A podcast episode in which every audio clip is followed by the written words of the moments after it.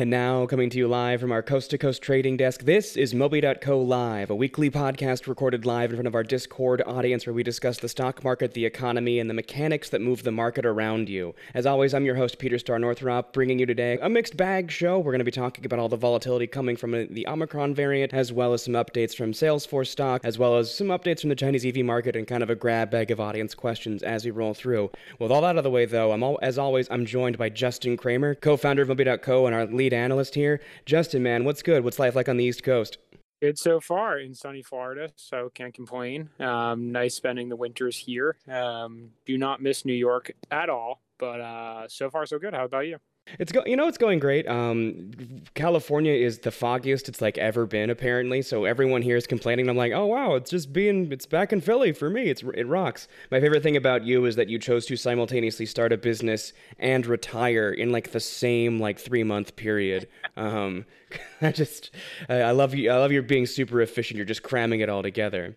Either way, man. So again, we're here. It's market close um, here on Thursday. The week's almost over. It has been just the most ping pongiest week. The market is down, the market is up, the market is down, the market is up, and it's largely been driven by this Omicron variant. People, um, a new variant of the coronavirus, which I will get into with my biology degree momentarily. But first, let's talk about the volatility at first. Like looking at just this week of the market having a panic attack about this, and then completely recovering and then re-panicking and completely recovering. What do you make of this volatility? How does it compare to other moments of market volatility? Obviously, the first time that COVID came out, we had a complete crash and no real recovery until like the end of 2020. This is this just seems like the market reacting like a wounded animal, right? Like how do you how do you parse that and how do you as a long-term investor think about that, Justin?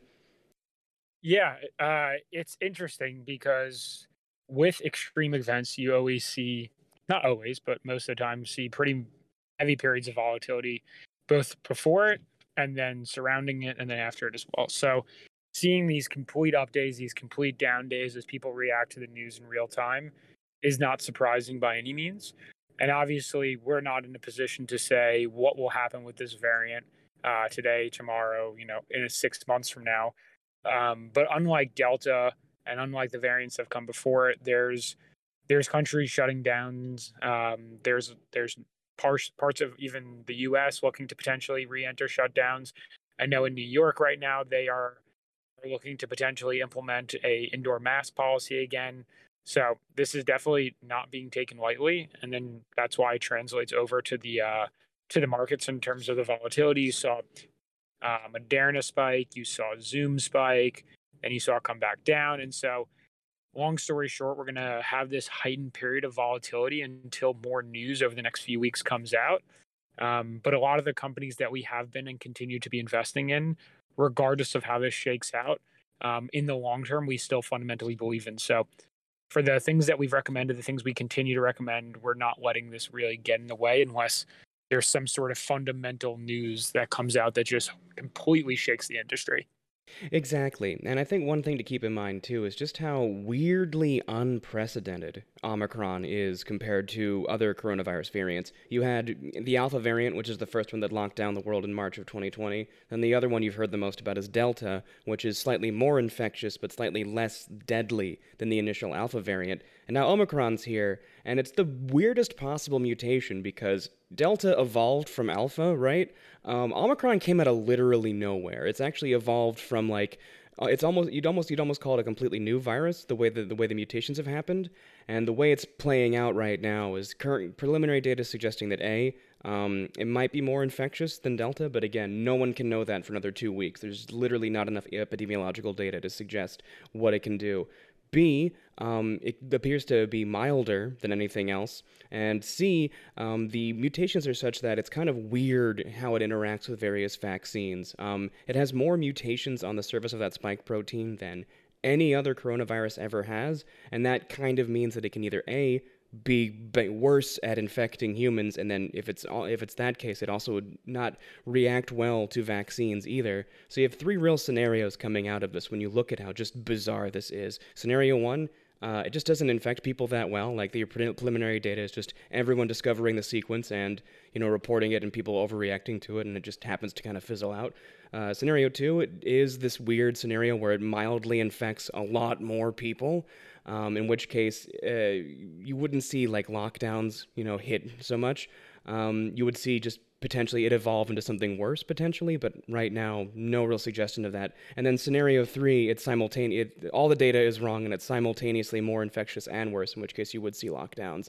The key here, and the reason you're seeing the market bounce up and down, is that it's way too soon to say what Omicron's going to be. The number one thing it is right now is hella weird by comparison, just just the number of mutations. So keep that in mind as you move through. There needs to be a lot more data when people think about this, which is why the the market is reacting so strongly in both both directions because you're going to get really good news one day, really bad news the next day until we hit a trend line. So it's gonna it's gonna bounce around a lot. But getting out of that, getting out of that, when you think about that, our goal here at Moby.co, right, Justin, is we're we're long term investors. So this is just noise. Like this is we fundamentally believe in all of these companies. Most of the mo- almost all of the companies that we've recommended will not get hit by short term uh, volatility like this and will not be long term damaged by this. The main thing to keep keep in mind is if there is a huge lockdown that affects supply chains again, but that remains to be seen. Either way, we kind of get into the rest of the economy. So let's get out of the noise and get into the signal. And speaking of which, what I really love is how when we think long term, we tend to go against the market sometimes, against you know popular sentiment, and that long term perspective has been proven really accurate sometimes. Chief among them this week, uh, Justin, you in your analysis for the week ahead this week, you predicted that Salesforce might not be the, the best buy right now. It might, you know, it's either a hold or a sell. And uh, lo and behold, after Salesforce had earnings, their their earnings weren't as strong. The market still really isn't buying the Slack acquisition, and there's been a pretty significant dip in Salesforce. So take me through that. A, what is it like being, you know, a soothsayer? And then B, um, take me through like the fundamentals when you're thinking about like, is, is this like a temporary dip for Salesforce? Um, is it just Salesforce just need to do a little bit more work to show the world that the Slack acquisition was a good idea, or is it one of those things that, that might be systemic? It might be, you know, time to look for better opportunities from your perspective. For uh, from my perspective, it's really interesting right now because exactly to your point, the market did not react well initially to the news that came out of Salesforce, and so kind of going into it ahead of time, the the analysts here and myself kind of looked at their growth over the last few years, how well the acquisition has actually realized the synergies that they set out to do. And kind of what we've seen was an amalgamation of like just kind of underperformance in a sense in terms of not delivering on expectations and underperforming what growth expectations would be, at least for, from our perspective. And so going into the earnings call, you know, based on the data we had and people we talked to, the industry experts in the field, it seemed like this was a logical outcome. And so fortunately we were right. Um, but going forward, you know, it, it really does peg the question for us. Is this going to be something, to your point, is this a systemic thing or is this just a one off?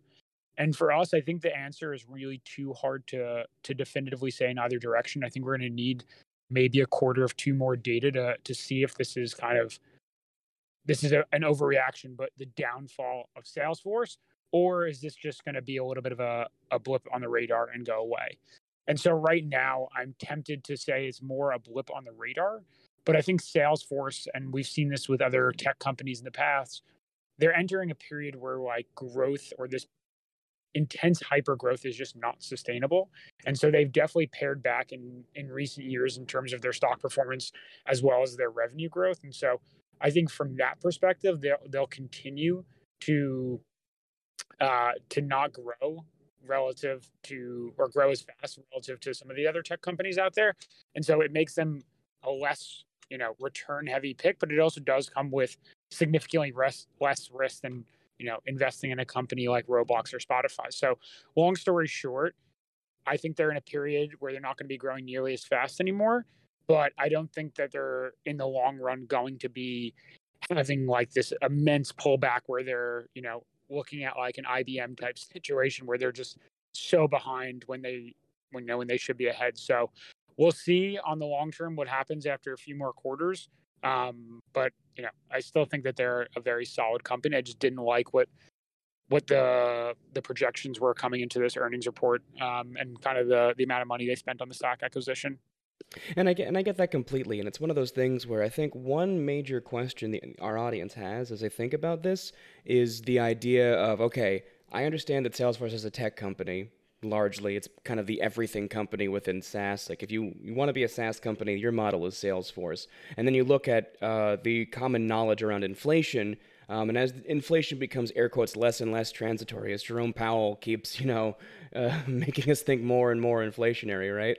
Uh, the main question people have is, well, is Salesforce the kind of company that can get affected by inflationary pressure, or is the revenue such that like inflation's not a big deal for them since they're actually making money right now? Like, how do you parse that? Is, is Salesforce within the category of companies that can see get have their brakes be pumped by inflationary pressure, or is that people not really thinking, not not really understanding the difference between a tech stock and a growth stock? No, I mean, listen, every single company, for the most part, whether it's positive or negative, is going to be impacted by inflation in some capacity. So, in that realm, no, they're not like, uh, you know, they're they're not immune to to any inflationary pressures. Having said that, from when you take a look at a valuation perspective, and we've kind of described this before before, and I apologize if this is, you know, repeat for anyone, but when you think about a company's valuation, you think about it in terms of tomorrow's dollars often. What is going to happen one quarter, two quarters, one year, two year, 10 years out. And then you discount it back today to figure out how much a stock should be worth. It's just like investing 101 and it's called the concept is time value of money. And so when you have these really high periods of inflation, high inflation leads to ultimately raising interest rates, and higher interest rates leads to a higher discount rate. So for so many stock companies, or for sorry, for so many growth companies, that future cash flow is what everyone's betting on. And so when you discount it back to today's dollars with higher interest rates, that's when you start getting in a position where the stocks potentially are just not worth as much. And so Salesforce, when you start looking at it from that perspective, Salesforce is not going to be nearly affected as the way a company like Zoom um, or a company like Roblox would be, because those cash flows are going to be expected a lot sooner and a lot more predictably than a company like Roblox will, where everything is 5, 10, 15 years away. So, will they be hurt by rising inflation, rising rates? Yes. Will they be hurt to the extent that Roblox and some of these higher, higher growth names are? No. That's just, that's how we're looking at valuations relative um, to each other, kind of from a growth perspective. Precisely. I think that's a really good way of like thinking about it as you kind of imagine uh, the too soon to call nature of this Salesforce dip. Is it a buy the dip? Is it the beginning of a huge pullback? There's a lot of reason. There's a lot of like reasons for both. So that's why it's more of like a hold scenario rather than like a uh, let's get out now type scenario. But let's get into you know rather than like you know patting ourselves on the back and thinking about sort of the more negative aspects of the market. Let's look at the places where the economy is still really growing. And of course, one of those major areas of excitement is EVs. Uh, today, uh, Tesla um, tr- uh, announced that they were trying to get the U.S. government to pull back on tariff uh, restrictions from China because they need more graphite for their batteries, which is my segue. And of course, Tesla's kind of down 1%, potentially on that news, just potentially on like, you know, the whole COVID scenario. Um, and that brings me to the strength of Chinese EV companies because that's just a huge growth area right now. And the major advantage Chinese EV companies have is they don't have to ship things from China to the US. They have the graphite, they have the lithium, they have all the raw materials they need right there.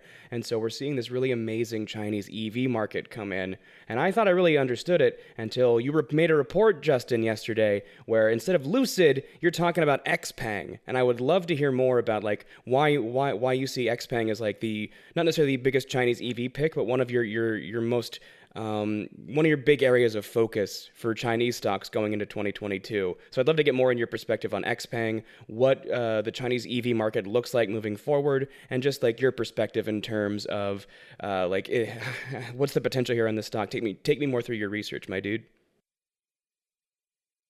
Yeah, totally. So it's interesting because we've talked about Lucid, we've talked about Rivian, and we've talked about Tesla.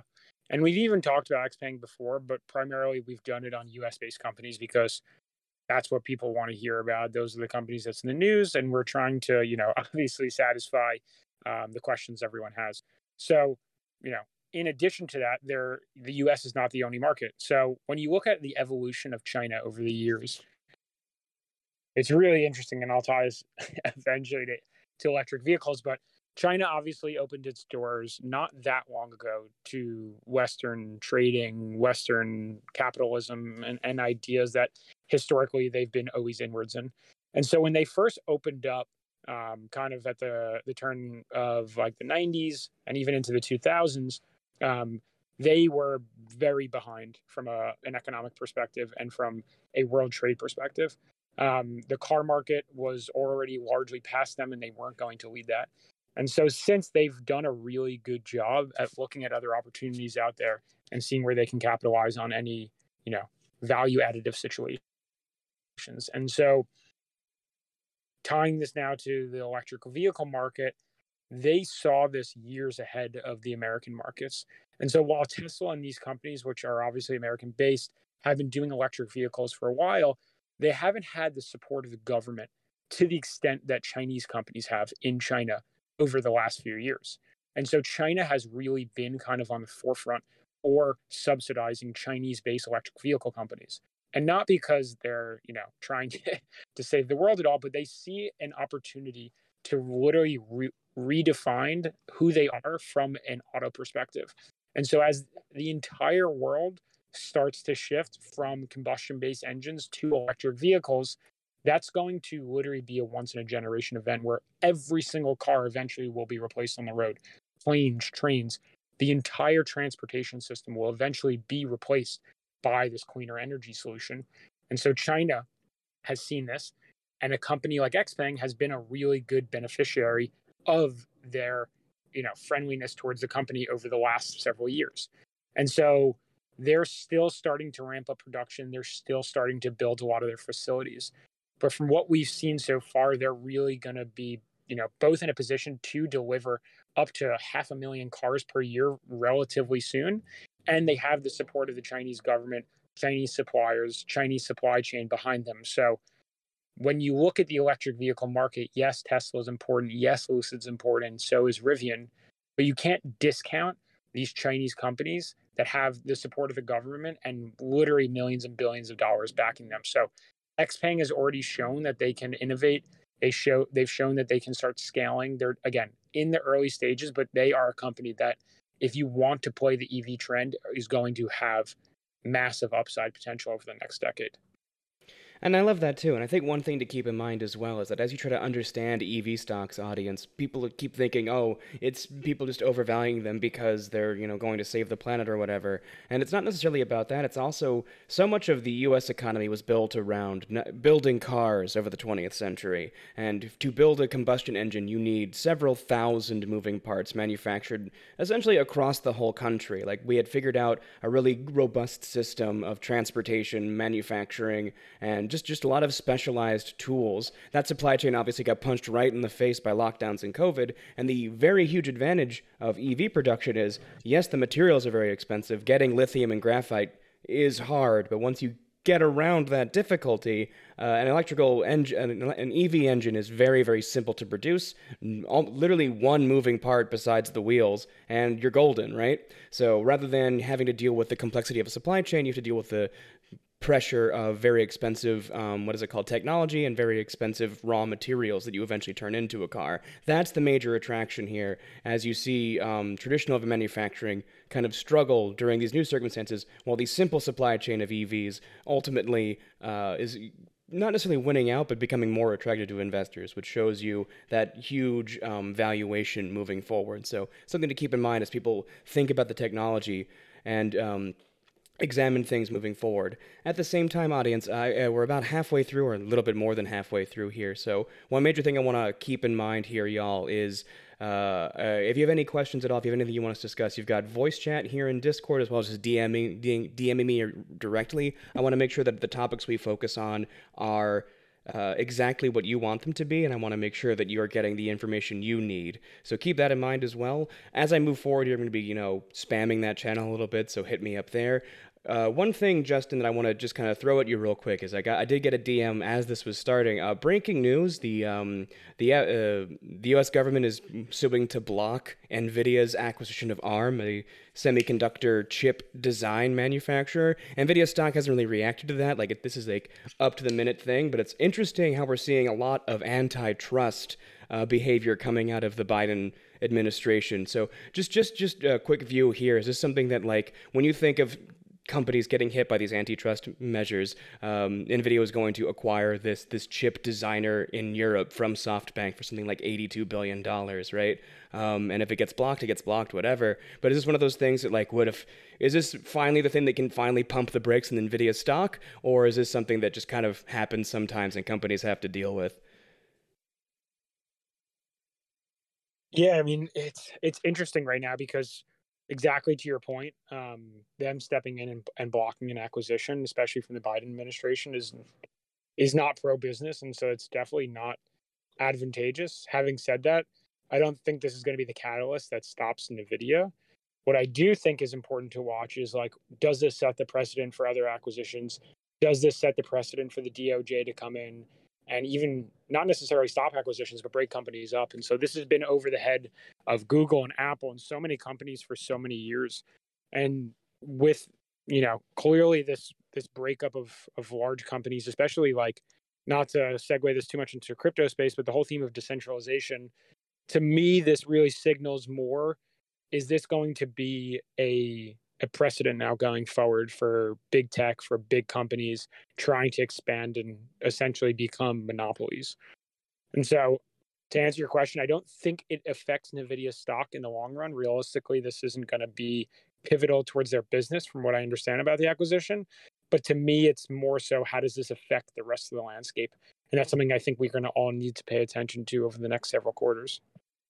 Exactly, yeah, because it's one of those things where as we get more confidence and we think more about antitrust, like you see you see the government testing the waters here and you wonder, are they going to go after Facebook next? Are they going to finally go after Google, Amazon, and or um, anyone else next, that sort of thing. And so that's something we're, we're watching really closely. And it's it's really interesting in terms of when you think about short term versus long term. Like if Amazon spun AWS, it would be you know a negative in the very short term, but it would create a lot of shareholder value in the long term. I think I think one thing that would be amazing is if Google let YouTube go and let YouTube be the powerful tool it could be, but as it's kind of like under the thumb of the largest search engine in the world, it's all YouTube being the second largest search engine in the world underneath Google within the Google ecosystem doesn't make sense. But if they were an actual competitor to Google, that would be a very interesting and also potentially value creating situation. And so that's the way I see it. Like regulation's tough in the short term, but I think in the long term, a lot of these things can tend can tend towards value creation for stockholders, which is the only thing I really care about.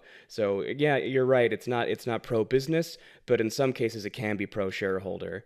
Um, and and then as we think about this moving forward, again, you you mentioned decentralization as well. A lot of people are thinking about D, uh, DeFi. I'm really excited that we managed to almost get through this entire podcast without talking about crypto. Um, it's still been a little volatile along with the stock market, except for Solana, which hashtag Sol Gang, go team, uh, doing well. But um, looking from your perspective, like how how's crypto looking in the broad sense like is is crypto going to keep getting hammered by this volatility with omicron same as the stock market? Or do you think we can finally break out of this little bull, uh, this little bear trap and get back into the bull cycle we had for the rest of q4 yeah so crypto like obviously runs from what we've seen now in like waves of euphoria. So they pick up sentiment everyone starts trading it more money piles in and it creates like this waterfall effect where the early traders attract the secondary traders into the third tranche and so on and so forth. And then it cools off and either people continue pouring money in or there's a little bit of a,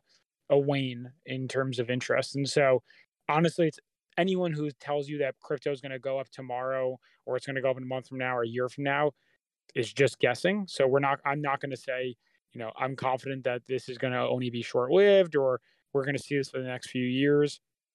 From what we've seen kind of from this cycle so far, I wouldn't be surprised to see this just be a short-term low over the next month or two into the into the new year. But for me to definitively say this right now, I think is just inappropriate. And I think a lot of people out there who are are saying they know are just honestly full of shit. Um, but that's from like the market's perspective. But the whole trend of like decentralization and like building all these different applications, that I think fundamentally is not going away anytime soon. And I know there's still a lot of skepticism to say, oh, these coins shouldn't be worth so much, this and that. You know, the amount of money from an investing standpoint and the amount of talent from a building standpoint, building out like what we'll call Web3 is so immense that I don't think people honestly realize how much is going on behind the scenes that isn't necessarily like built and usable by the general public today. But I think make no mistake, this, you know, trends in crypto, what coin will be, what company will be is is impossible to say who will be the, you know, the 10, 20, 30 winners. But the theme of decentralization and this building out the next layer of infrastructure, that without a doubt, you know, we're going to be in a bull market for that for the next 20, 30 years. And that's the thing that excites me the most too. Like as somebody who's been watching Bitcoin and watching the crypto market evolve for the last what decade, the thing that genuinely excites me the most has only been something I've discovered in the past year, and that's been me learning about DAOs. And I think there's a lot of really strong potential for rewriting the code of how things are run via DAOs, and I'm very excited for these decentralized autonomous organizations to become kind of the mainstream as we move into Web3 and as we build out Web3 organizations. I'm doing a lot of research for hopefully a YouTube video coming down the pipe momentarily. But uh, I mean, at the same time, I would love to convert Moby to a DAO um, in terms of how we organize ourselves. We can get into that later. But regardless, folks, thank you so much for being here with us today. Just so you know, this podcast was produced, hosted, and voiced by me, Peter Starr. Um, our chief analyst here today was Justin Kramer. At the same same time, if you have any other questions for us, hit us up in DMs or hit us up at hello, hello at moby.co. If you want any other Moby stuff, we are posting regularly on YouTube as well. Hit us up at youtube.com slash c slash mobyinvest. Just posted a video today. Would love it if you subscribed. We, we're very close to a lot of cool milestones on YouTube. We're growing really fast, and we'd love you to be a part of that. Regardless, folks, I really appreciate your time. And as always, I'd like to leave you with peace, love, and incremental gains. Everyone be well. Thank you so much.